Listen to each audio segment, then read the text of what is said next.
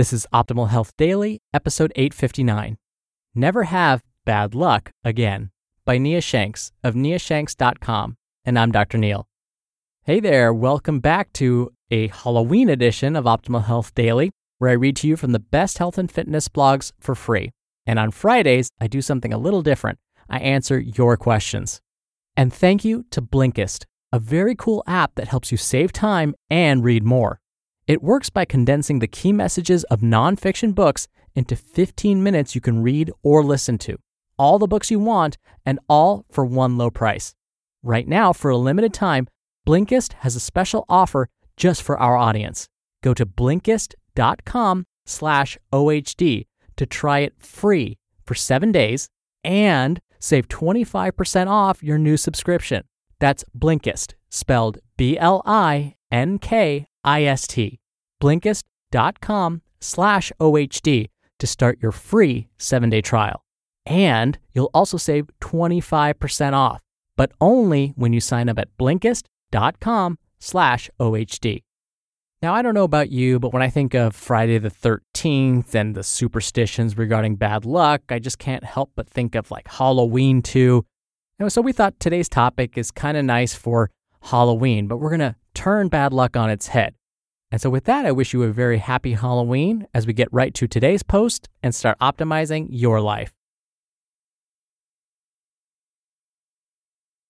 Never Have Bad Luck Again by Nia Shanks of niashanks.com. We interrupt your regularly scheduled article filled with practical strength training and nutrition information to help you build a healthier body without resorting to miserable dieting tactics or grueling workouts to bring you this important message about bad luck, soggy hiking boots, and a bit of optometry. Imagine for a moment you and I are going on a hike together on a midsummer afternoon. We choose a trail that cuts through a thick forest. As we begin, I comment on the remnants of trash littering the entrance of the trail. Stupid people who are too lazy to throw away their garbage, I grumble. Minutes later, I point out the poison ivy that edges the trail, and then the venomous snake sunbathing a few yards past that, and say, Ugh, I hate snakes and poison ivy. Those could ruin this day quickly. An hour into the hike, the trail winds through the pine needle covered forest floor, and I remark on the suffocating humidity, scorching sun, the thorns that tear into my shins, the blister forming on my left heel, and the fatigue setting in. We approach a swollen stream and cautiously tiptoe across on the exposed rocks. Despite our efforts, we both slip and have a foot submerge into the water. Oh, what else could go wrong? I fuss as I shake the excess water out of my soggy boot. I am apparently miserable. But not you. A smile has been glued to your face since the hike began. When I saw garbage littering the trailhead, you spotted flowers blooming in the sunshine, squeezing between the trees. When I whined about the poison ivy and snake, you filled your lungs with fresh air and watched a hawk soar above the treetops. When I bellyached about the oppressive humidity and heat, you soaked in midsummer's beauty and her bounty. While I complained about getting tired and my blister collection and scrapes, you welcomed the invigorating challenge. When I was cursing my soggy boot, you kept walking and laughed with each squish of your saturated foot. And there we were, two people on the same trail in the same situation. Yet each of us had two remarkably different experiences. It's almost like we hiked two different trails. We've all known someone, maybe we are that someone, who claims to be the recipient of never ending bad luck. It's like the world singled them out because terrible things always happen to them, so they boldly claim. They get sick, their car breaks down, the air conditioner goes out in the middle of summer on a holiday weekend, their team lost the big game, someone took the last piece of cake at work, they get a nagging injury when they finally start working out. This stuff always happens to me, is their motto. They fancy themselves a bad luck magnet. Break the bad luck streak. Regardless of the choices we face or the events that happen throughout the day, we have two lenses we can choose to view them from. In one hand is the lens that distorts events as being bad luck or unfortunate. In the other hand is the lens that hones in on what has happened, what is, free from distortion or distraction, and gives us the power to glimpse and choose to see beauty or good, or at the very least, reality, without any messy extrapolation. There was a time I frequently viewed events through the not so great lens, words like suck and dislike and bad luck, and others with a negative connotation would pass my lips. Then I got a little older, a smidge wiser, and I realized I could choose which lens to look through. With awareness and practice, I stopped picking up the bad luck lens and began choosing to see the good things. A funny thing happens when we choose to look for the good, the beautiful things. We can see them everywhere, even in unexpected circumstances. Likewise, if we typically laser in on the bad or unfortunate things, we can avert our gaze and look elsewhere. More simply, erase the bad luck or unfortunate labels we assign to them. Bad luck and fitness. My website is dedicated to providing health and fitness information that doesn't suck. You may think this article is a departure from that goal, but you'd be wrong. The same mentality I just discussed, choosing which lens to view events, can and should be applied to health and fitness. Do you have a bad workout or was showing up and getting it done a victory? Did you fail when you ate pizza and ice cream and blew past your allotted caloric intake for the day? Or did you have a great time socializing and enjoying your favorite foods, knowing you'll get back on track with the next meal?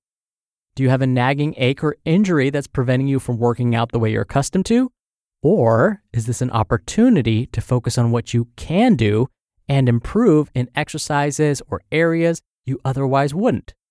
Did you let yourself go and gain excess weight over the years and now find yourself hating your body? Or are you seeing the compounding effects of previous years of choices and now you know you can start walking in a more healthful and rewarding direction? Do you typically exercise to punish yourself for overeating or having fat on your body? Or will you choose to exercise to make yourself stronger and healthier and a better version of yourself? No matter what situation you face today, tomorrow, the day after, you will have the choice of viewing the situation from one of two lenses. Which one will you hold in front of your eyes? What will you choose to see? You just listened to the post titled Never Have Bad Luck Again by Nia Shanks of niashanks.com. And I'd like to thank Blinkist once again, an app which summarizes the main points of a book and saves you time. It works on your phone, tablet, or web browser. A great one is The Power of Habit by Charles Duhigg. It'll help you form good habits like exercising regularly or kick bad ones like eating junk food. With Blinkist, you get unlimited access to read or listen to a massive library of condensed nonfiction books. All the books you want and all for one low price. Right now, for a limited time, Blinkist has a special offer just for our audience. Go to blinkist.com slash OHD to try it free for seven days and save 25% off your new subscription. That's Blinkist, spelled B L I N K I S T. Blinkist.com slash OHD to start your free seven day trial. And you'll also save 25% off, but only when you sign up at Blinkist.com slash OHD. Dr. Neal here for my commentary. It was hard for me not to chuckle as I was reading this to you. And that's because many of Nia's experience I shared. For the longest time, I was super negative. I interpreted everything through that not so great lens that everything was an attack on me, my personality, the way I drive, you name it.